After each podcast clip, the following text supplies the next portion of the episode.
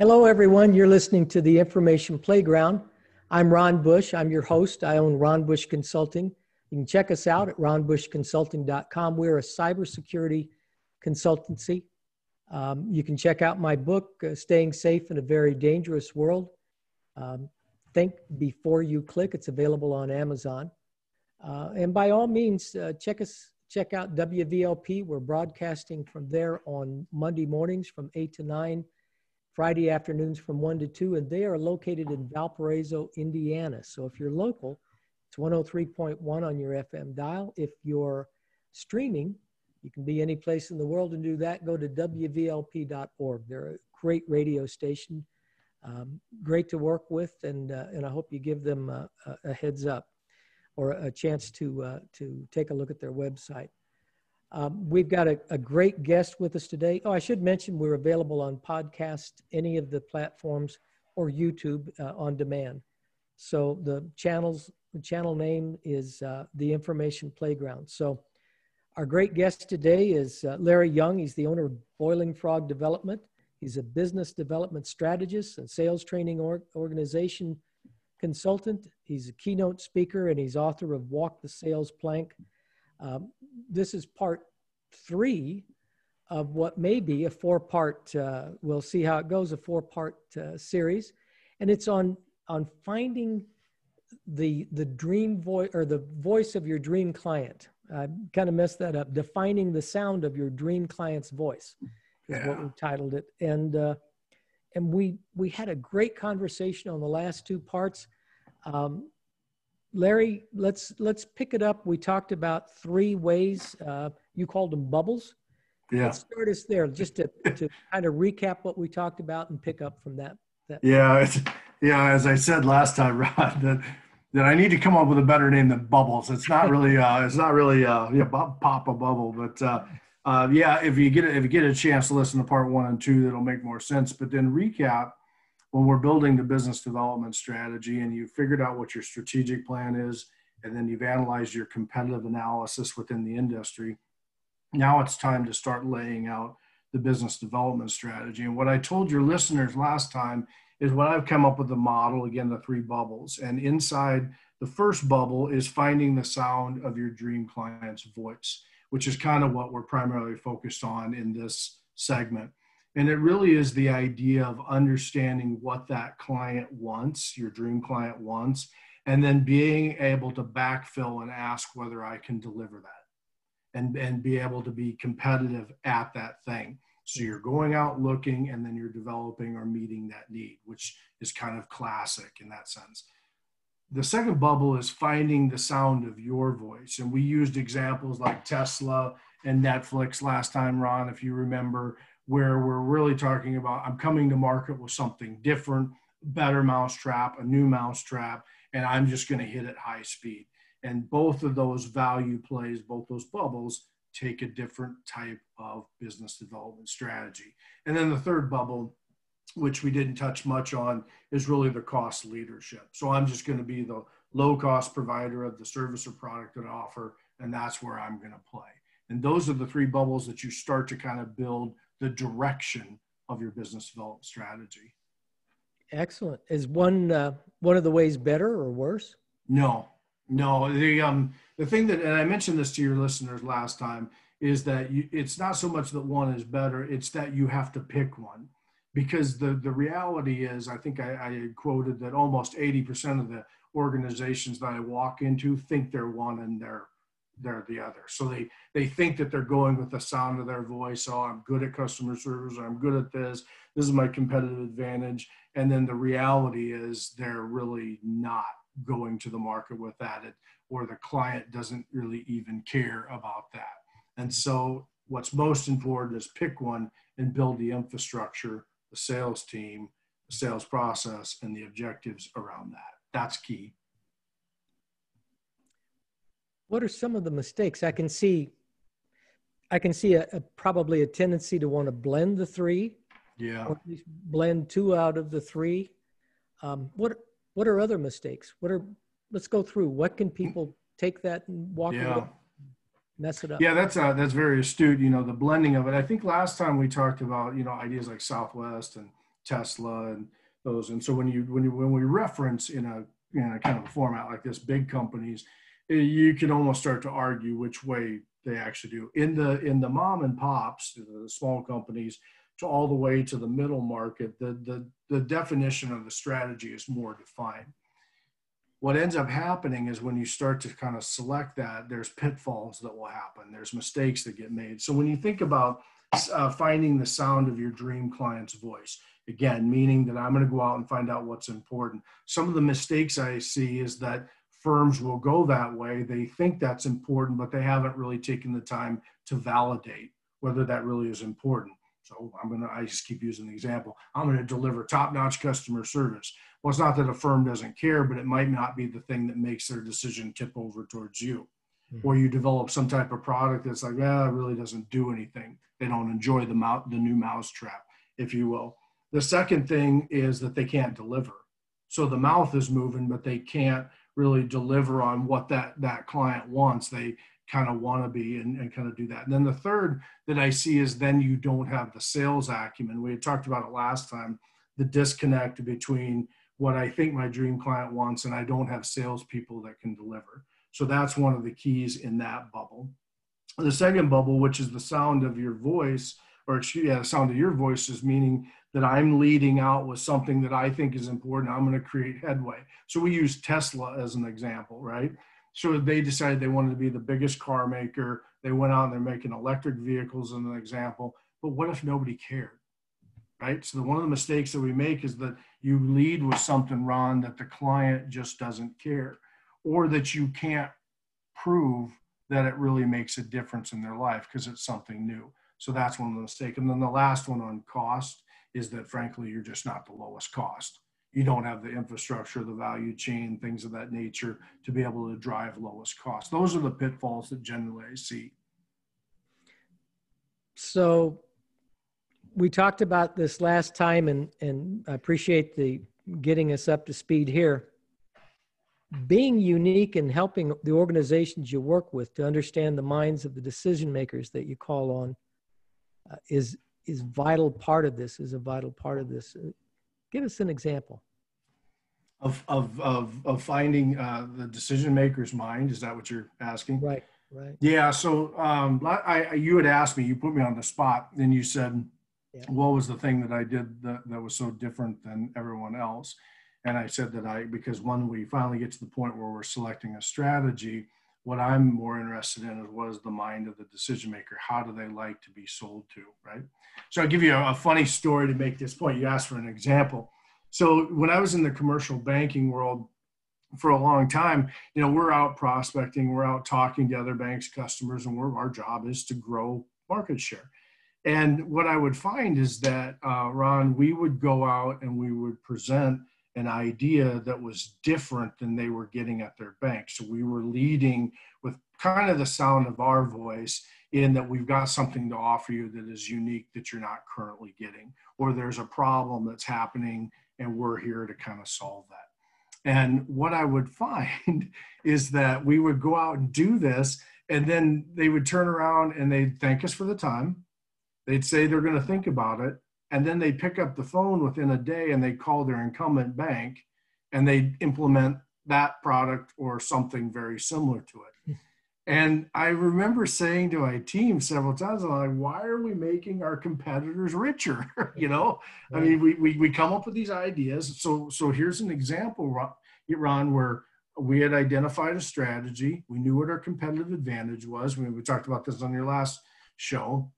And we had identified the dream clients and we proposed the thing. We did everything that we've talked about today, and they'd still go to the bank. They still go to the bank that they're with. So about 12 years ago, I'm I'm frustrated with this, and I, what I did, and it's probably one of the deeper analysis, and I'll share this with um, with your listeners, is I started to kind of really pay very close attention to why we were losing these sales what was it that we were doing in the sales pitch or the sales process because we we had the right clients you couldn't dispute everything up to that point. and so i started cataloging and started keeping track of this and then what my sales staff didn't know is i would ask us to do like little tweaks in the sales presentation to start figuring out what would work. And I did this over about a dozen years. And I found three things, and this will help anybody that's listening, will help you in your in, in your business. But this is kind of the yeah, this is just kind of the a simple idea of getting into the mind of the decision maker. So when you think about it, there's three things. The first is is that you have to phrase things. There's more power in phrasing things in the form of a loss than there is a gain. So if you think about, um, uh, and there's research to back this up, but I think it's called like loss aversion or risk aversion. Well, here's the idea, Ron, is that people, when they're buying something, are more apt to buy something when it's a protection of a loss than it is the, the, the uh, uh, gain. So I'll give you a, a, deeper example, Ron. For you, let's say I got a quarter here.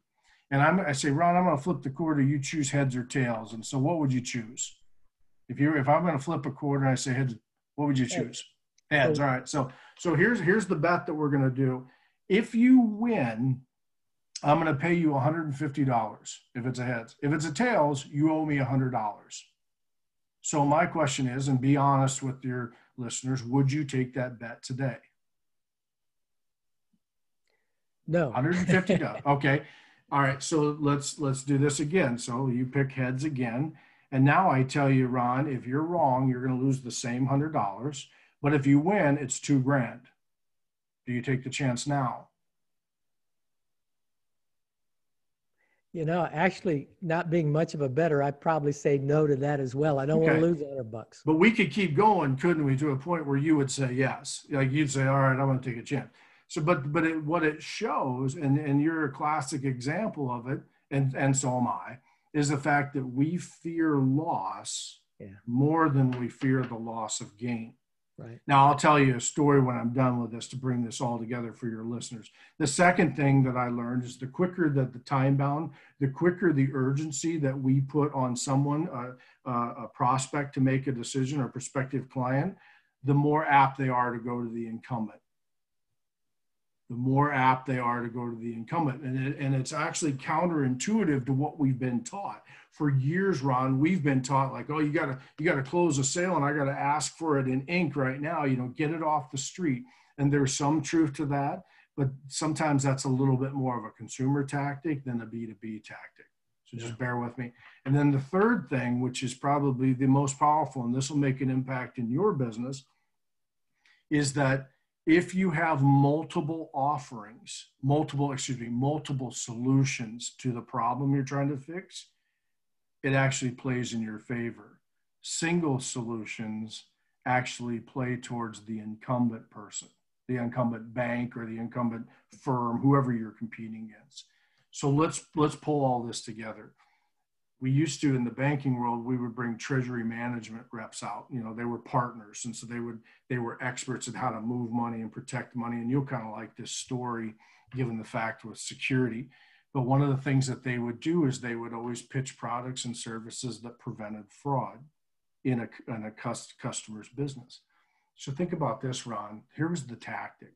The tactic a lot of times with some of these reps were hey ron um, you're in the let's just say that you you own a manufacturing company. And so ron in the manufacturing industry right now fraud is on the rise. The average fraud loss is about $7800 for a firm like yours. In fact that fraud is so secretive that it could be happening right now while we're speaking.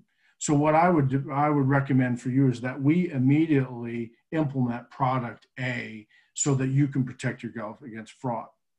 Now that all those things aligned towards the incumbent bank because fear, I got to do it right away, it's a loss, and there's only one solution. That's why they were picking up the phone and they were calling their bank and saying, Is this real? Can you do anything to protect me? Because they're scared, right? They're scared, you know, that's and and and so they would just do it with them. So what we did is we reversed that.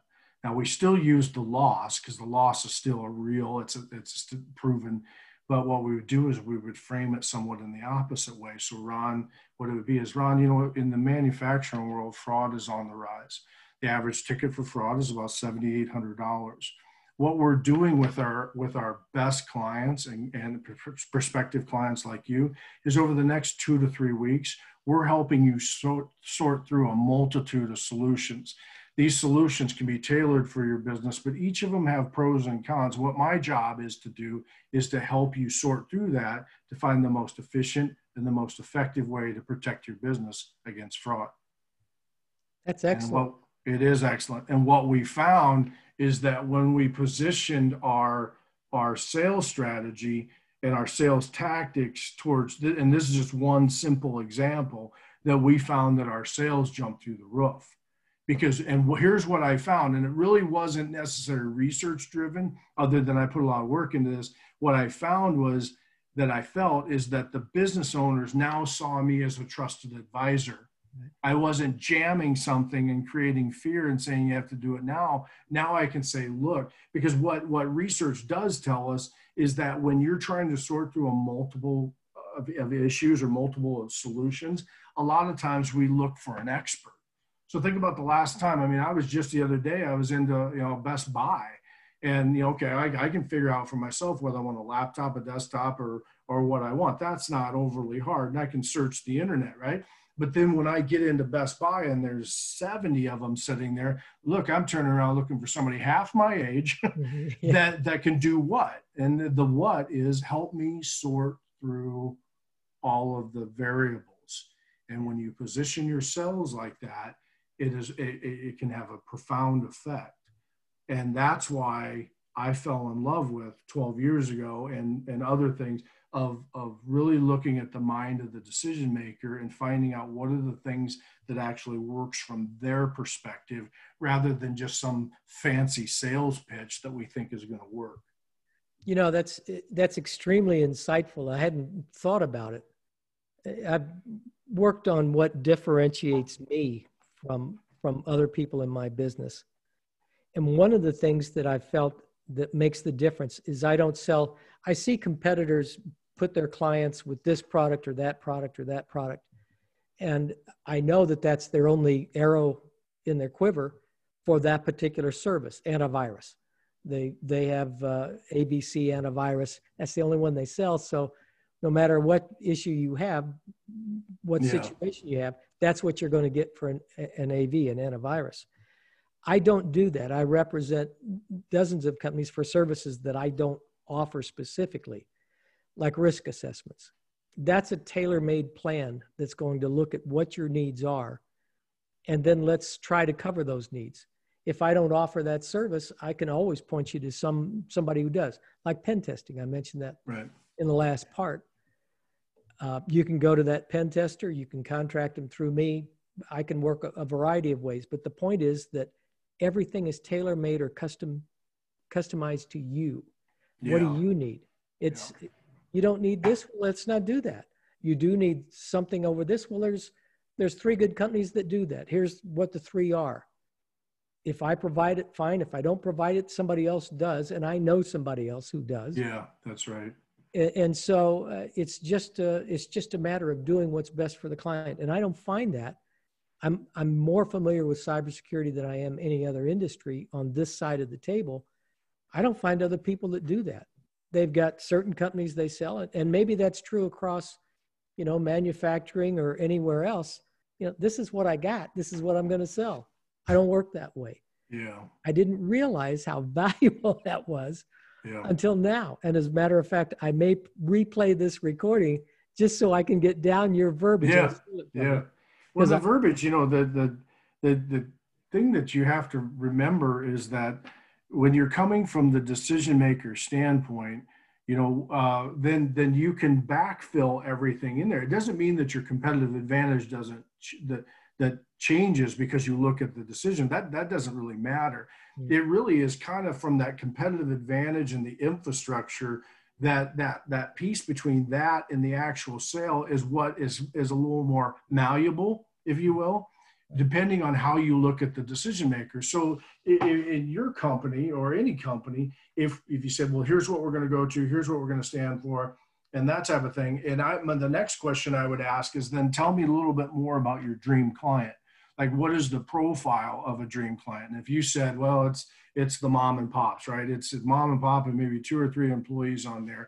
Then we would deploy a sales strategy that is different than if your answer was, look, I deal with, you know, uh, companies that are four or 500 million in revenue, you know, 70, 80, 90 people. Maybe there's a procurement area, as we kind of talked on one of your last shows. Uh, that takes a whole different strategy. And, and just to, just to help your listeners if they fall in that category, that little role play that we had is really more indicative of a, of a procurement area where you're trying to be more collaborative with them or maybe you have a good C suite or something like that. And that's really what you're trying to do, where your approach would be different from mom and pop. Mm-hmm. So yeah. Excellent. Yeah. You know, I again, I you know where I look, I look for an organization. It could be for profit, not for profit. It could be. Um, I've I've had municipal government clients. Um, it can be, uh, you know, it can literally be any industry. It can be any size the difference for me and the and the client that I look for, the voice that I look for is the one that a is realistic. I can't tell you how many how many people I encounter, whether I'm doing employee training and we're talking about individuals, or I'm doing uh, public speaking and I'm talking to a number of clients, right. Right. Uh, or or I'm doing uh, at an association and there's all the members of that association. I can't tell you how many people believe that it won't be them and maybe that's maybe that's how most people are around the planet or at least here in america I, I, life insurance tell you uh, salesman will tell you that you know this guy's going to be the first one that first that one right yeah um, yep yep you just i remember uh, uh, one one time saying for me to buy life insurance, I'm betting up with the insurance company. Well, yeah, you are because you're you're going to die eventually. Everybody yeah. is. Yeah. There's only one way out of here, and that's not alive. Yeah. And, and so, it, it's that deniability seems to be inherent. So when I'm talking or I'm looking for a, a, a prospective client, I'm looking for that dream voice. I'm looking for someone who's realistic. You know, chances are you've already been hacked and if you're if you're not being hacked right now, you will be because uh, um, oh, the uh, former FBI director uh, Robert Mueller had it right. There's only two kinds of businesses in America: ones that have been hacked and ones that will be. That's yeah. where we're at. Yeah. So that it's that reasonableness that I don't find everywhere. Um, that that I look for, and and the only way I've learned, I've found to identify that is to be able to talk to them. And that means getting the appointment.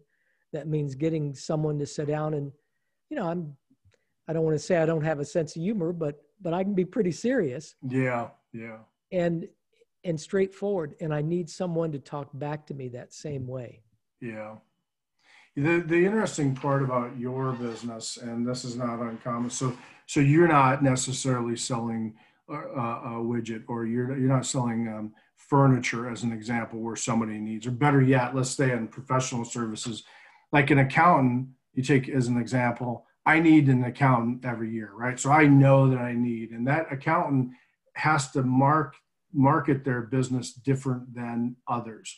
Mm-hmm. Whereas you, you're more of um, you're more of kind of a like an event type uh, um, business in the fact that you're trying to sell to people something that they don't know that they need. Whereas you alluded to, they don't believe that they need. And so I'm kind of that, I'm kind of that same boat as you.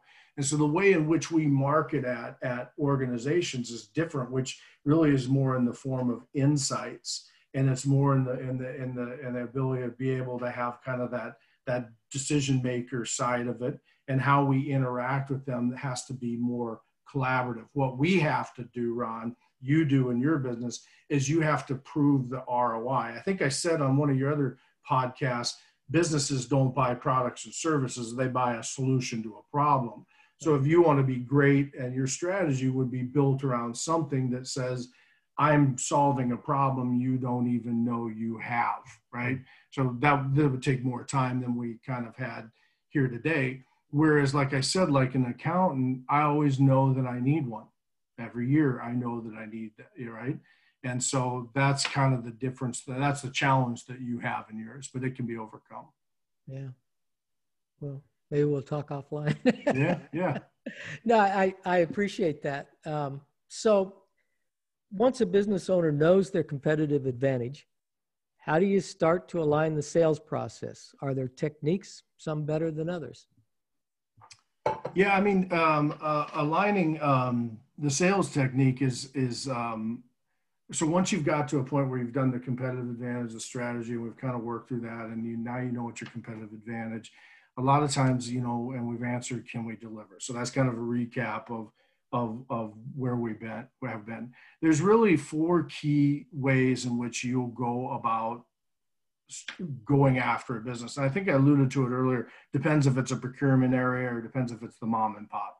But the, the four key areas are really you're either going to focus your organization on being a relationship seller, uh, solution selling would be the second one, a value selling, or a key account selling.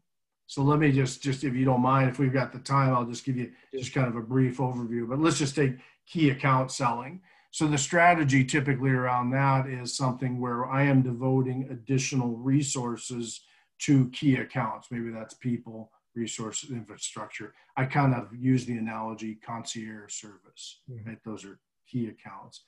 The relationship selling is something that we're all too familiar with, which is really the idea of I'm, I, I've got rapport, adaptability, I'm connecting with business owners, and I'm having this type of relationship with them that is built on trust and those types of things. And you'll notice that they can kind of intertwine sometimes.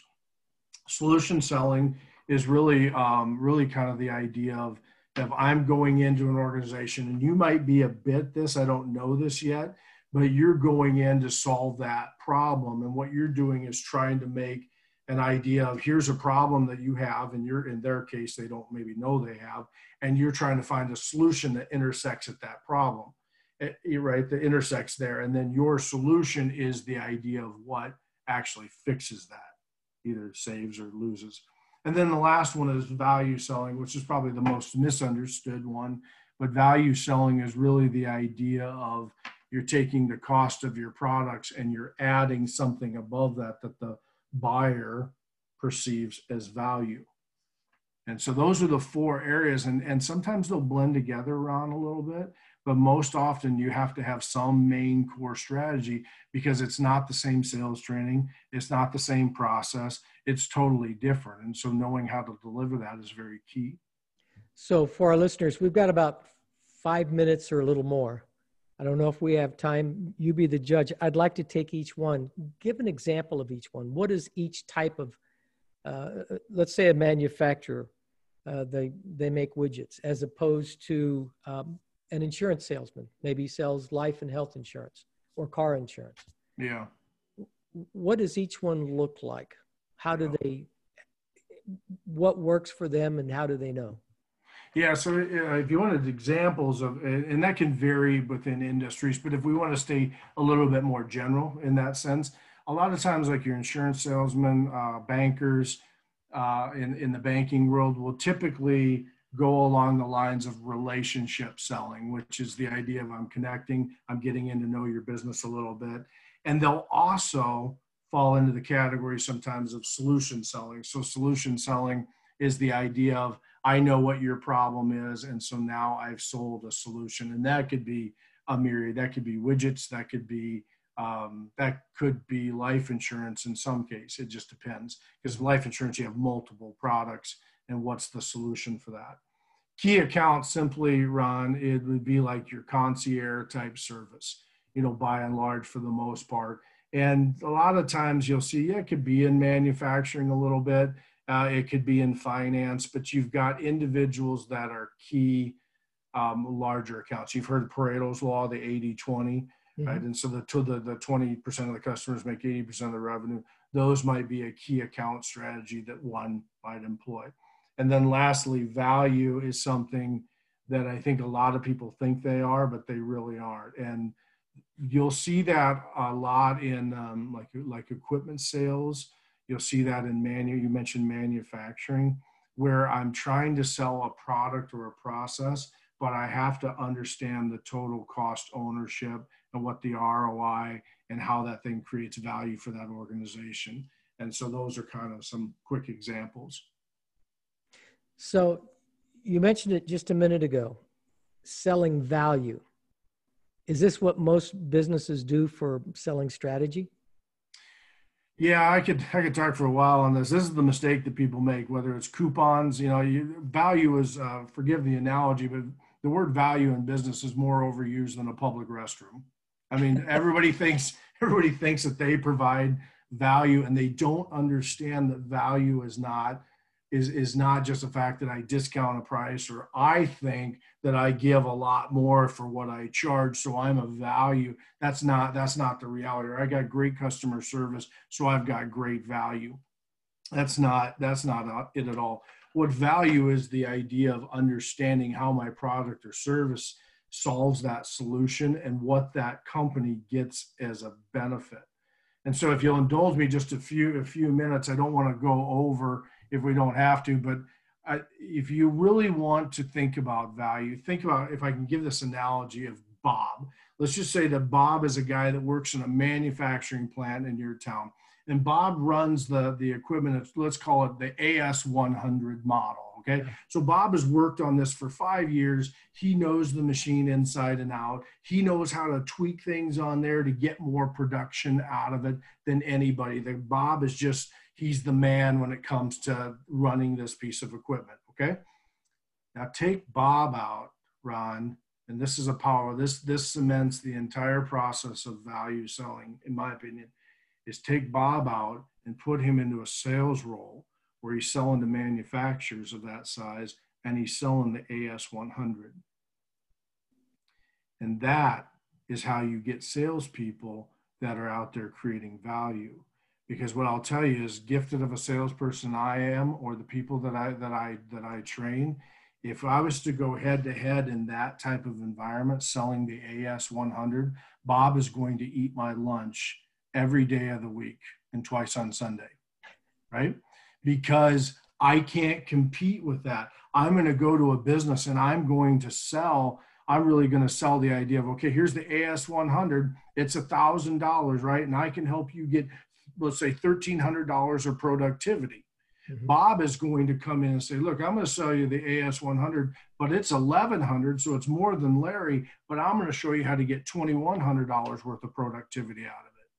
That, my friend, is how you sell value. And the only way you know how to sell value is if you understand that client's business. And so when you think about, again, I could talk for days on this, but the, the idea is think about how costly that is and for an organization to commit to value selling because it takes a whole lot more work. Obviously, in this fun example, you can't, most salespeople aren't going to go work on, uh, as an example, a machine for five years to go out and sell it, right? But but acquiring that knowledge and being able to do that, you'll outsell some of the best, fastest talking people in and all of it because you're bringing something of value and you're showing them how to get that above and beyond. Excellent, excellent. Yeah. Well, we've uh, we've just got a few minutes left. Um, let's pick up on that when we come back to part four. We, we can expand on that. I want to finish with you wrote the the book Walk the Sales Plank. I mentioned it earlier, and when I read it, it felt like value selling. Is that correct? Yeah, you're right on. Very, very astute. So, so the um, the idea of the genesis of walk the sales plank is kind of like Bob, but not every, like I said, not everybody can go in and sell equipment for five years and then then go out and sell it because not only is that feasible, but the AS 100 in our example would probably be now it's the AS 200. So Bob. So the idea of, of walk the sales plank was really designed that the value that we create above and beyond the, the, the products, like Bob was doing, is us and it's the knowledge and insights that we bring to the client when we're talking about trends and things that are affecting their business. Now i start to separate in a very commoditized world. I start to separate from that individual. So it does look feel and smell a lot like value selling ron which was the the whole idea. Yeah. Excellent. I'm going to have to cut us off. I want to uh, i want to thank our listeners and viewers for being with us and i certainly want to thank you larry. This has been part three in uh, defining your dream client's voice. defining the sound of your dream client's voice. I may have to, I don't know, write this down and put it in front of you. Um, it's been an excellent time being with you, Larry. We're going to work on on four just to wrap everything up and uh, and put it all together for you. The uh, information playground comes to you in a variety of ways. I love uh, I love listeners who catch us on WVLP. That's a local radio station, FM radio station in Valparaiso, Indiana. They do a lot in the community. Check out WVLP.org and you'll see what I'm talking about. Um, also, you can be part of the uh, part of the solution as they are in Valparaiso. You can find us on demand on just about any of the podcasts, Spotify, uh, Apple Podcast, Google Podcast, or you can find us on YouTube, all under the Information Playground. I'm Ron Bush. I own Ron Bush Consulting, and I hope you check us out, ronbushconsulting.com. Please do check Larry out at boilingfrogdevelopment.com. Um, he's got some uh, some materials that you can download at no cost, at least not to you. They cost, right. him, cost him time and knowledge, but uh, but join us next time. Um, I think that uh, if you missed part one and two, go back and see them, or if there's something that uh, that we referred to, go back and listen to them. I think this is one of those uh, those series that you'll benefit from uh, from being a part of and listening to over and over again. So thanks for being with us. This is Ron Bush signing off.